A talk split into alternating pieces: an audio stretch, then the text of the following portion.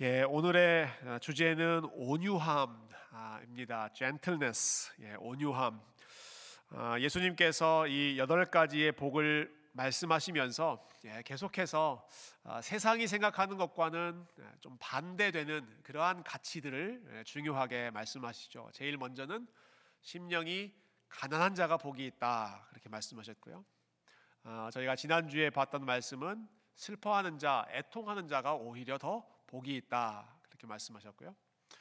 오늘은 온유한 자, 부드러운 자가 복이 있다, 이렇게 말씀하십니다. 아마 이 온유함이라고 하는 성품은 어느 누구에게나 좀 자신 없는, 생각하면 우리를 좀 작아지게 만드는 성품이 아닌가 싶습니다. 여러분 온유하십니까? Are you gentle? 웃으시는 분이 많으시네요. 여러분 특히 주일 오전에 여러분 온유하십니까? 예, 주일 아침에 교회 나오는 그 과정 속에서, 주일 오전에 집에서 혹은 교회에 오는 그 차 안에서 여러분 정말 온유하게 서로를 이렇게 격려하며 따뜻하게 오십니까? 아니면 지금 시간 맞춰야 되는데 늑장 부리는 가족 때문에 좀 불편하고, 혹은 예상치 못한 돌발 상황, 이런 것 때문에 좀 마음이 불편한, 혹시는 그런 마음으로 오시지는 않으셨습니까? 우리 마음이 온유함을 지킨다는 게 참 어려운 숙제입니다. 사실 제가 2달 전에 이 마태복음 5장 말씀을 금요일 저녁에 한번 설교한 적이 있습니다. 그때 이제 팔복에 대해서 아주 간단하게 제가 핵심만 같이 나눴는데요. 그때 제가 나눴던 메시지가 예수님이 말씀하시는 복과 세상이 말하는 복은 정반대다, 지금 누차 말씀드리고 있는 그 이야기를 금요일 저녁에 했습니다. 그러면 제가 올림픽 이야기를 했어요. 세상의 정신을 제일 잘 보여주는 것은 올림픽 정신인데, 올림픽의 모토는, 혹시 아세요 여러분? 올림픽의 정신, 모토가 뭔지? 더 빠르게, 더 높이, 더 강하게 입니다. 더 빠르게, 더 높이, 더 강하게, 이게 올림픽의 모토고, 이걸 이제 잘하는 사람들이 올림픽에서 메달을 따죠. 그러나 예수님이 말씀하시는 원리는 무엇인가? 더 빠르게가 아니라 더 느리게, 더 높이가 아니라 더 낮게, 더 강하게가 아니라 더 부드럽고 더 온유하게, 이게 이제 팔복에 나오는 예수님의 원리, 예수님의 마음이다라는 말씀 제가 드렸죠. 사람은 자기 앞에 무슨 일이 일어날지 모른다, 한 치 앞도 볼 수 없다, 많은 분들이 이야기하십니다. 제가 금요일에 이렇게 설교한 다음에 곧바로 이틀 뒤에 주일에 교회에서 탁구 대회가 열렸습니다. 지금 웃으시는 분들은 그날 저의 모습을 보셨던 분들인 것 같아요. 예, 저는 승부욕에 눈이 멀어, 상품에 눈이 멀어 온유한 마음은 온데간데 사라지고 정말 찬바람 쌩쌩 날리면서 경기를 했던 기억이 납니다. 이제 저랑 다 복식 경기였는데요, 저하고 같이 복식 파트너를 이뤄서 게임을 하는데, 제 복식 파트너가 제 아내였거든요. 자꾸 실수를 하는 겁니다. 자꾸 실수를 해서 말은 못하겠고 표정 관리는 잘 안 되고 속으로 끙끙거렸던 그런 기억이 나고요. 반대편에 있는 저희 상대는 지금도 참 죄송해요. 그분들 교회 오신 지 얼마 안 되는 새 가족들이었는데 가차없이 강스매시를 제가 막 여기저기 못 받는 쪽으로 날렸습니다. 그 탁구 대회 끝나고 우리 어떤 성도님이 그날의 분위기를 저한테 이렇게 요약해 주셨어요. 우리 목사님께서는 올림픽 정신을 거슬러야 한다고 이틀 전에 설교하시고, 누구보다 빠르고 누구보다 강하게 상대방을 무찌르셨다, 그렇게 얘기를 하셔서 솔직하게 저 자신을 돌아보는 그러한 계기가 됐습니다. 혹시 그날 저의 과격함 때문에 상처를 받으신 분이 계시다면 제가 이 자리를 빌어 죄송한 마음을 전달하고 싶습니다. 여러분, 저는 온유함에 대해 말할 자격이 별로 없습니다. 특별히 이 주제에 대해서 오늘 더 자신이 없는 것 같아요. 그래서 저와는 다르게 성경에서 정말 온유한 마음을 정말 보기 드물게 보여주었던 한 인물의 이야기, 우리 아브라함의 이야기를 같이 나누면서 진짜 온유하다는 게 무엇인가, 그리고 온유한 사람에게는 어떤 일이 일어나는가 하는 것을 함께 살펴보려고 합니다. 오늘 창세기 13장을 저희가 같이 읽었는데요, 여기 보면 아브라함과 롯은 아브라함의 조카였습니다. 두 사람의 대화가 나옵니다. 하나님이 이 가정에 복을 참 많이 주셨어요. 그래서 아브라함의 재산도 많아지고 롯의 재산도 많아졌습니다. 같이 있기가 너무 비좁아지니까 우리 분가하자, 각자 다른 길로 나아가자, 그렇게 헤어지기로 합의를 하죠. 그러면서 아브라함이 롯에게 제안을 합니다. 8절과 9절에 아브라함이 했던 제안인데요, 우리 같이 한번 읽어볼까요? 시작! 아브라함이 롯에게 이르되 우리는 한 친족이라 나나 너나 내 목자나 서로 다투게 하지 말자. 내 앞에 온 땅이 있지 아니하냐. 나를 떠나가라. 네가 좌하면 나는 우하고 내가 우하면 나는 좌하리라. 아브라함이 롯에게 네가 먼저 선택해라 양보합니다. 롯, 네가 오른쪽을 선택하면 나는 거기 말고 다른 쪽으로 가겠다. 네가 이쪽을 선택하면 나는 반대쪽 이쪽으로 가겠다. 그러니까 네가 먼저 보고 네가 먼저 선택해라. 이렇게 선택권을 양보하는 것이죠. 말씀드렸다시피 이 아브라함과 롯의 관계는요, 삼촌과 조카입니다. 삼촌과 조카. 근데 보통 삼촌과 조카가 아니라 좀 특별한 삼촌과 조카의 관계였습니다. 롯이 어렸을 때 아버지가 일찍 돌아가셨습니다. 고아가 됐죠. 그래서 아브라함이 롯을 자기의 가족으로 드립니다. 아브라함이 롯의 아버지 역할을 해주는 것입니다. 그래서 어렸을 때부터 성장하는 동안에 아브라함이 먹여주고 입혀주고, 혹시는 뭐 공부하는 그런 학교가 있다면 공부할 기회를 열어주고, 나중에 보면 롯이 아내도 있고 자녀들도 있고 그렇거든요. 가정을 이루고 결혼하는 것도 아마 아브라함이 다 도와주었을 것이고, 이 당시 아브라함은 아들이 없었기 때문에 정말 롯을 친자식처럼 자기 아들처럼 생각하면서 사랑을 베풀었을 것입니다. 그렇게 은혜를 베풀어 준 그 아브라함이 롯에게 말하는 거죠. 롯아, 이제 우리가 더 이상 함께 있기는 좀 어려울 것 같아. 우리 서로 길을 갈라야 될 것 같은데 네가 먼저 선택해라. 그러면 내가 네가 선택하지 않은 다른 쪽으로 가겠다. 이렇게 양보를 하는 것입니다. 여러분, 이때 정말 상식적인 롯이라면, 그리고 아브라함의 은혜를 아는 롯이라면 어떻게 대답해야 맞는 그림이 될까요? 아브라함이 네가 먼저 선택해라, 그러면 나는 다른 데로 갈게 라고 했을 때 여러분, 롯이 뭐라고 얘기해야 이 상식적인 또 사리가 맞는 그러한 대답이겠습니까? 아니, 무슨 말씀이십니까 삼촌? 지금까지 삼촌이 저한테 베풀어 주신 은혜가 있는데 삼촌이 먼저 좋은 땅을 선택하십시오. 그러면 제가 나머지 다른 땅으로 가겠습니다. 여러분, 이렇게 이야기를 해야 좀 맞는 그림이지 않습니까? 근데 롯이 이 아브라함에게 뭐라고 대답하는지 한번 보십시오. 10절과 11절입니다. 10절과 11절. 제가 읽어볼게요.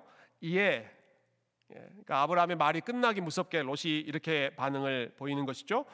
롯이 눈을 들어 요단 지역을 바라본즉 소알까지 온 땅에 물이 넉넉하니 여호와께서 소돔과 고모라를 멸하시기 전이었으므로 여호와의 동산 같고 애굽 땅과 같았더라. 그러므로 롯이 요단 온 지역을 택하고 동으로 옮기니 그들이 서로 떠난지라. 롯이 어떻게 합니까? 기회는 이때다. 요 찬스를 놓치면 안 된다. 아주 신속하게 행동하죠. 냉큼 자기가 보기에 좋은 장소를 선택합니다.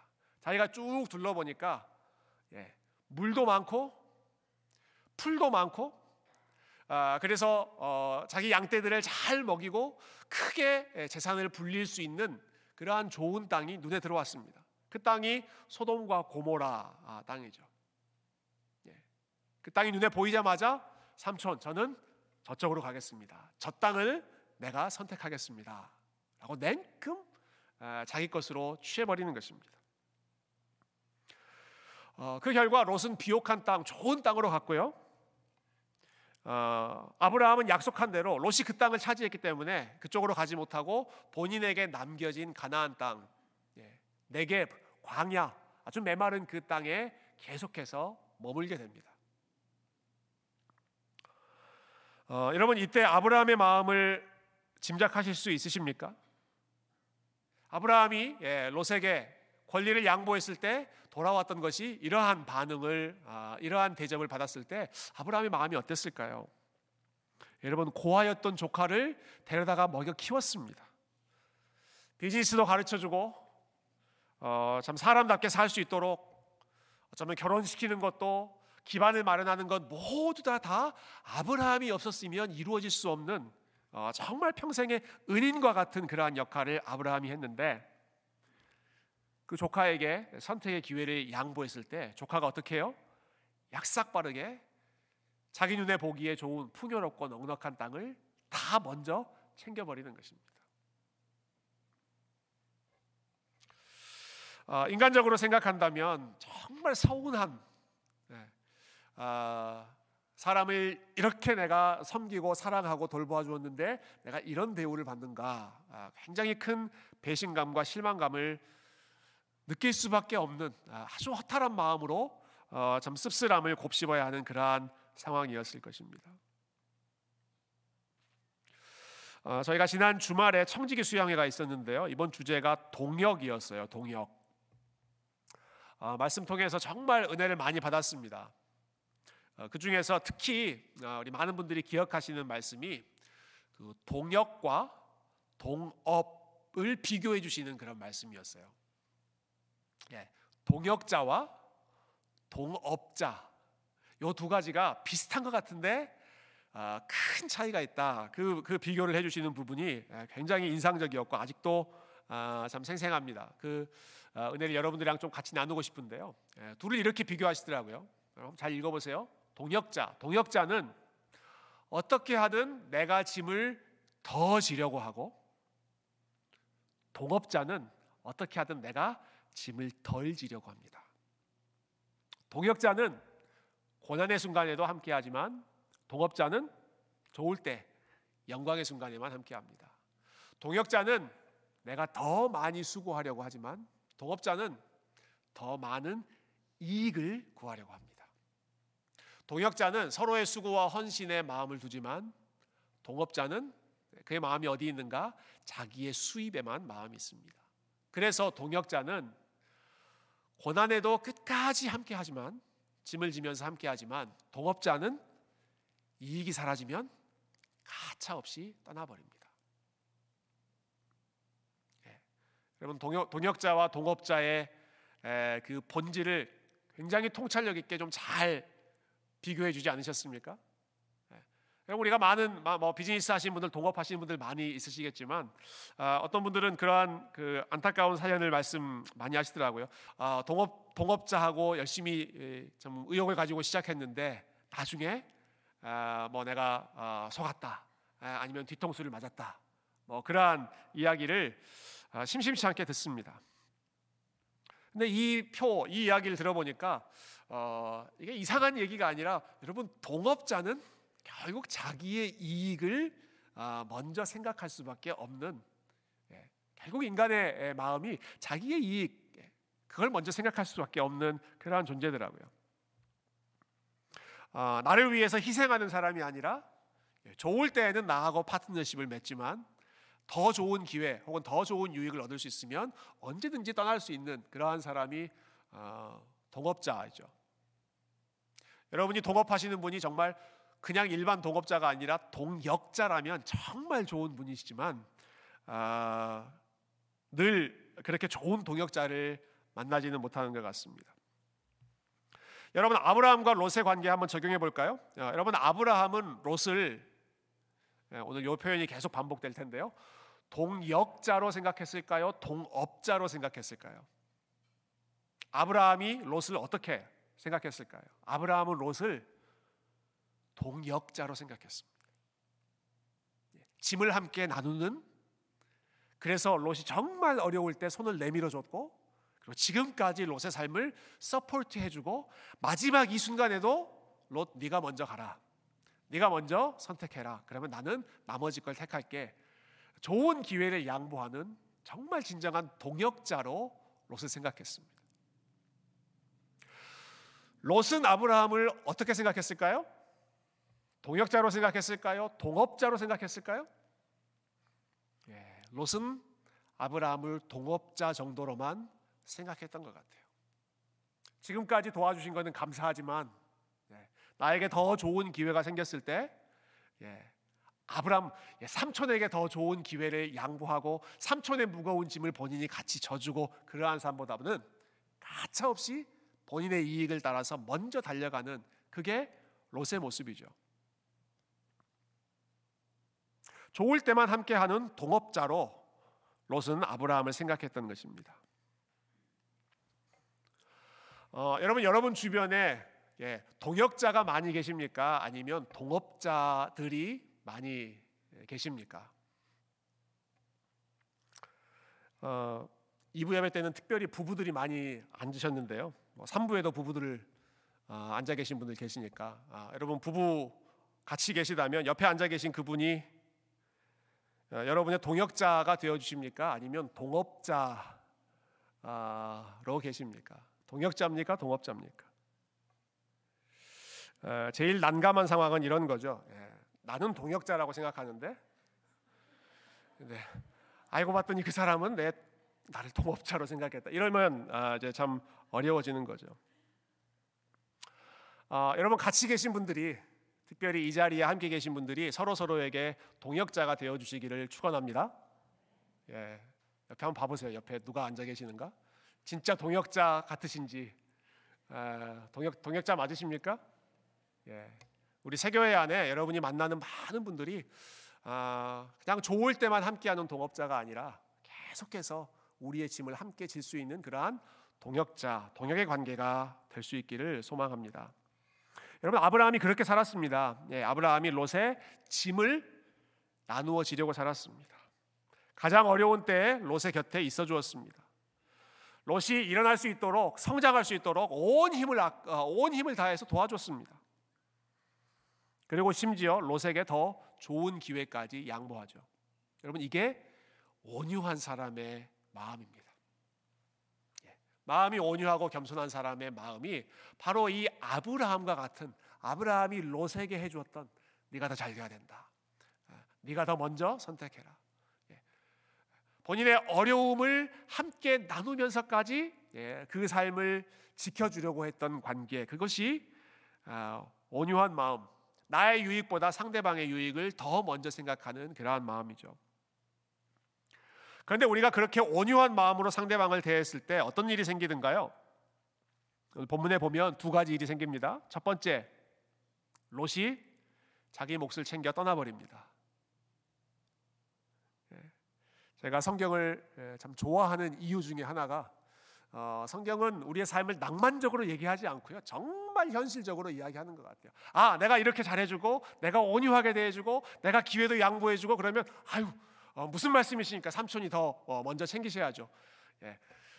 우리는 그러한 아름다운 장면을 상상하지만, 여러분 성경은 롯이 먼저 소돔과 고모라를 선택했다, 좋은 것을 먼저 가져가 버렸다, 냉큼 본인의 이익에 충실해서 달려가 버리죠. 우리가 참 좋은 마음으로 온유하게 대하고 양보하고 인격적으로 대했다고 해서 그것이 똑같이 우리에게 좋은 방향으로 돌아오지 않더라라고 하는 것입니다. 아마 이러한 경험을 해보신 분들이라면 이 아브라함의 심정을 누구보다 더 잘 이해하실 거라고 생각합니다. 여러분 그런데 아브라함에게 일어났던 일은 그것만이 아니라 더 중요한 일이 일어납니다. 롯이 아브라함을 이용하고 롯이 아브라함보다 더 좋은 것으로 냉큼 떠나버렸다, 거기서 이야기가 끝나지 않고요, 그 뒤에 이어지는 이야기가 있죠. 여러분 14절부터 한번 보실까요? 창세기 13장 14절부터 17절까지 보시면 예, 이런 내용이 있습니다. 제가 한번 읽어볼게요.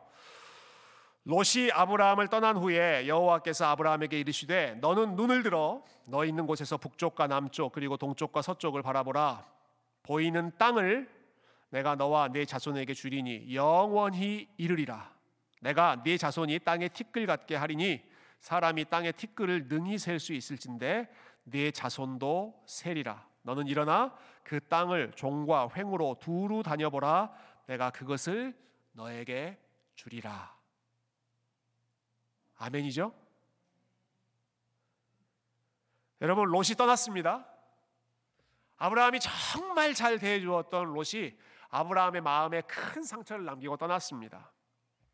그 허탈한 아브라함에게 하나님이 찾아오십니다. 하나님이 다가오십니다. 그러면서 말씀하시는 것이죠. 아브라함아, 동서남북 사방을 바라봐라. 북쪽도 보고 남쪽도 동쪽 서쪽 사방을 한번 둘러봐라. 너의 눈에 보이는 모든 땅을 내가 너에게 주겠다. 아브라함이 롯에게 온유한 마음으로 땅을 양보했어요. 좋은 땅을 양보했어요. 그랬더니 아브라함이 땅을 다 빼앗기고 빈털터리가 되었다? 아니요. 눈을 들어 동서남북 사방을 봐라. 너의 눈에 보이는 그 모든 땅을 내가 너에게 주겠다. 롯은 너를 떠났지만 나는 너와 계속해서 함께하겠다 말씀하시는 것입니다. 이렇게 표현할 수도 있을 것 같아요. 여러분, 동업자에 불과했던 롯이 아브라함을 떠났습니다. 그랬더니 하나님께서 아브라함에게 찾아오셔서 이렇게 말씀해 주시는 거예요. 아브라함아, 내가 너의 동역자가 되어줄게. 내가 너의 동역자가 되어줄게. 내가 너의 동역자가 되어줄게.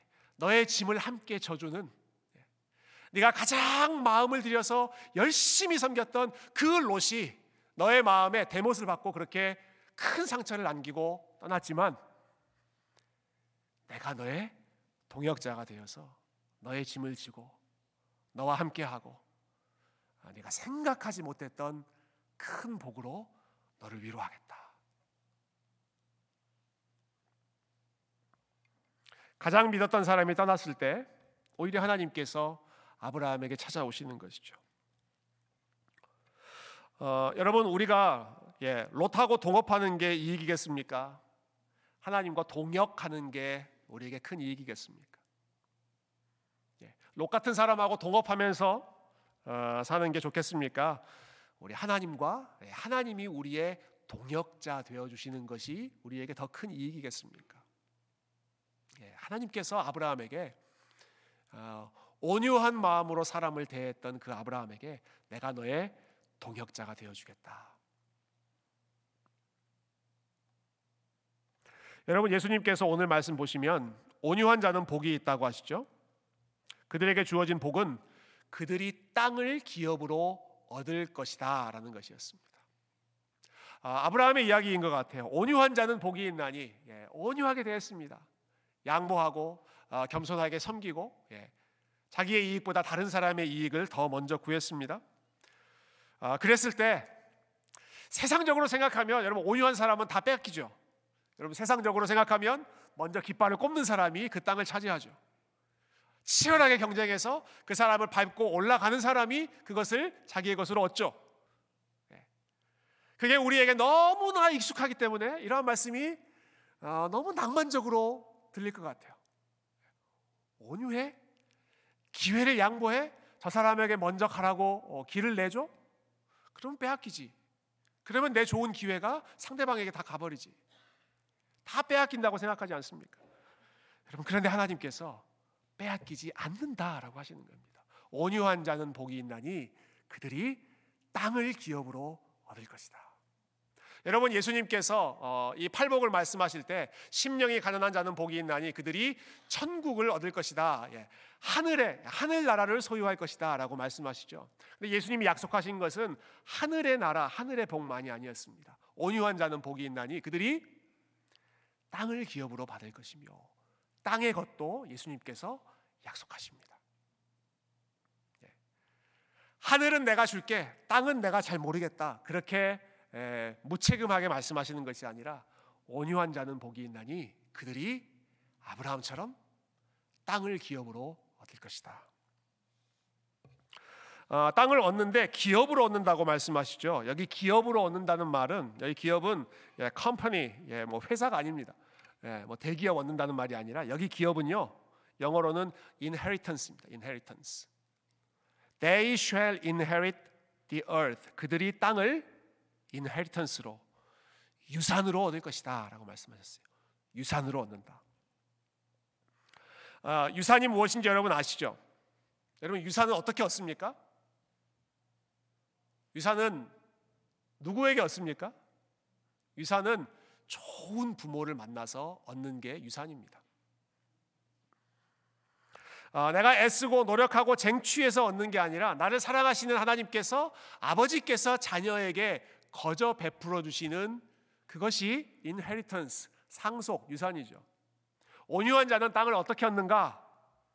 땅을 차지하기 위해서 경쟁자들과 아등바등 싸우고 멱살 잡고 치열하게 싸워서 그것을 승리해서 쟁취해서 얻는 것이 아니라, 조카인 롯과 치열하게 눈치 싸움하면서 제가 어디를 가져갈까? 나는 어디를 가져갈까? 이렇게 눈치 싸움에서 경쟁해서 얻는 게 아니라 하나님이 온 땅의 주인이심을 믿기 때문에 하나님께 맡기고 네가 먼저 가져가, 내 삶은 하나님이 책임져 주셔, 그 마음으로 하나님 앞에 온유하게 자신의 삶을 맡겨드린 사람이, 여러분, 하나님이 주시는 그 땅을 유산으로, 상속자로 얻을 수 있습니다.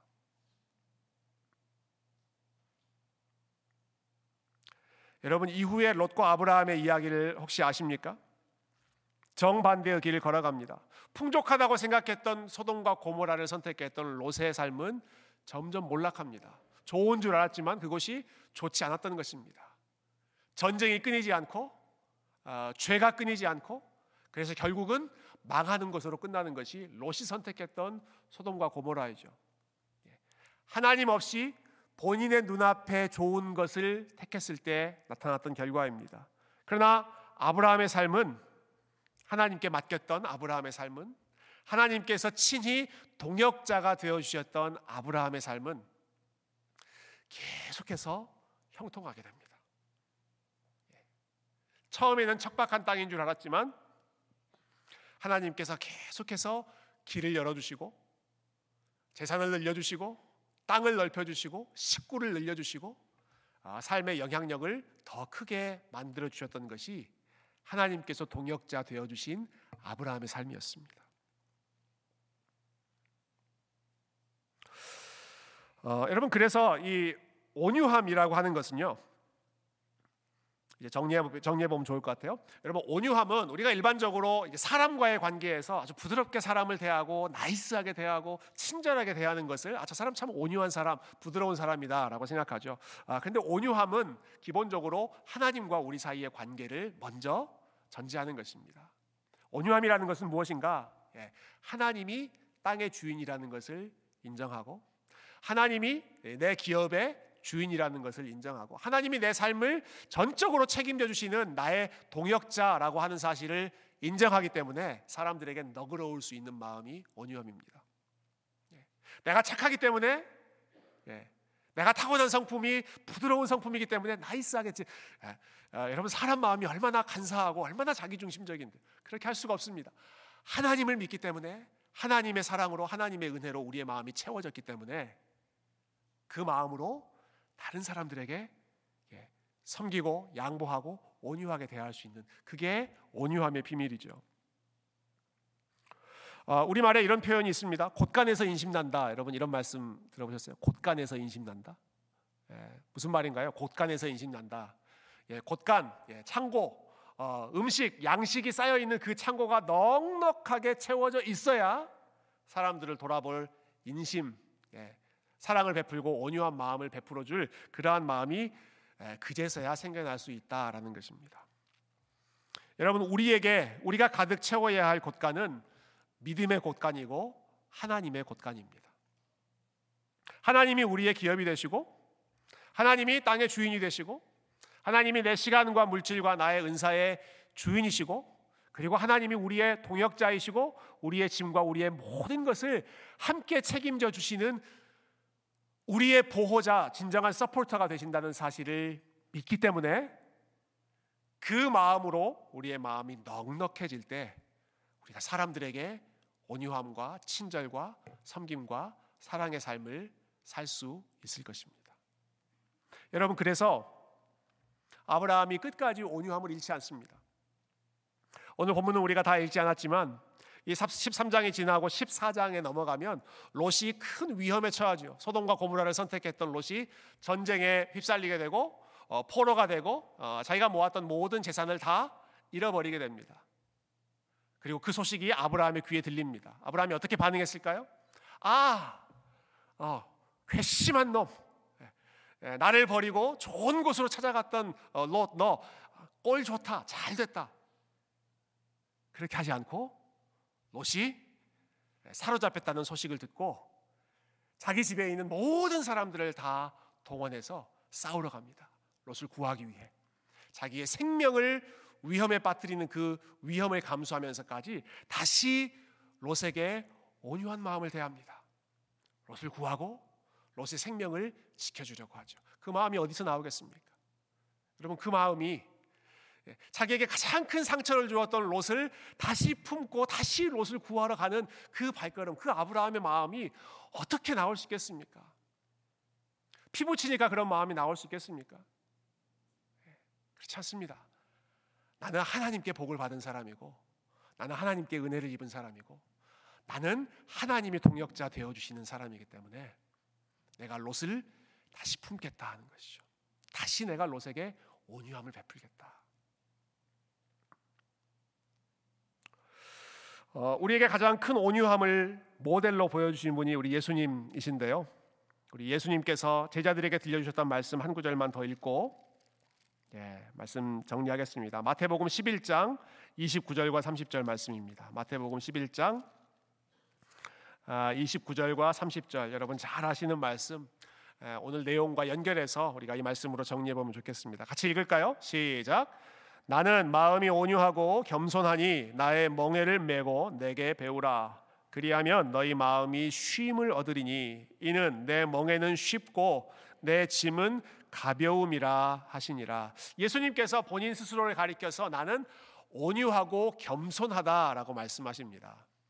정말 온유한 자, 팔복에 나오는 그 온유함의 대표는 예수님이시죠. 마음이 온유하고 겸손하신 분. 그런데 온유하고 겸손하시기 때문에 예수님께서 제자들에게 뭐라고 말씀하십니까? 너희는 나의 멍에를 메고 내 짐을 지고 나를 따르라 라고 하십니다. 온유하고 겸손하신 예수님께서 제자들에게 내 멍에를 메라, 내 짐을 지라 라고 제자들의 어깨에 멍에와 짐을 이렇게 얹혀주시는 거죠. 예수님 왜 이렇게 힘든 일을 제자들에게 이렇게 맡겨주시나, 이렇게 무거운 짐을 얹혀주시나, 다 좀 가볍게 벗어던지게 해주시면 좋을 텐데. 여러분, 그런데 앞에서 말씀드렸던 동역자의 특징을 다시 한번 기억해 보십시오. 여러분, 동역자의 첫 번째 특징이 뭐였는지 아십니까? 동역자는 어떤 사람인가? 동역자는 짐을 더 많이 지는 사람이다. 그렇게 했어요. 동역자는 서로의 짐을 지는 사람이다. 여러분, 그러면 예수님께서 제자들에게 나의 멍에를 메고 내 짐을 져라 라고 하는 말씀은 뒤집어 생각해보면 무슨 뜻일까요? 너희는 나의 동역자다 라는 뜻입니다. 나는 너희를 나의 동역자로 생각한다 라는 것입니다. 나는 너희의 짐을 질 것이고 너희는 나의 짐을 질 것이고 우리는 좋을 때나 어려울 때나 이익처럼 느껴지는 순간이거나 아니면 손해가 되는 것처럼 느껴지는 순간이거나 우리는 헤어지지 않고 우리는 끝까지 함께 간다. 여러분, 예수님께서, 우리 하나님께서 저와 여러분을 그분의 동역자로 불러주신 줄 믿습니다. 하나님께서 우리의 동역자가 되어주시고 그리고 우리가 하나님의 동역자가 되는 그 황송한 영광을 누리고 그리고 그 예수님의 온유하고 겸손한 마음을 우리가 배워가기 때문에 그 넉넉한 마음으로 서로에게 여러분 온유한 동역자가 되어주시기를, 나보다 남의 유익을 더 먼저 챙겨주시고, 그래서 우리가 손해를 입는 것이 아니라 그러한 삶을 사는 자에게 하나님께서 주시는 너희들이 땅을 기업으로 얻을 것이다, 그 말씀의 증인이 될 수 있는 그러한 세교의 모든 주의 백성들이 다 되시기를 존귀하신 주님의 이름으로 축원드립니다. 함께 기도하겠습니다.